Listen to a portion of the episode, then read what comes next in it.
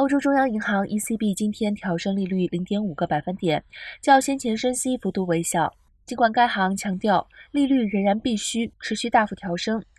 设在德国法兰克福的欧洲央行呼应美国联邦准备理事会和英格兰银行的决定，将三大主要利率调升到百分之二至百分之二点七五的区间。欧洲央行并调高通膨预测，认为二零二二年消费者物价成长率达到百分之八点四。明年将小幅放慢到百分之六点三。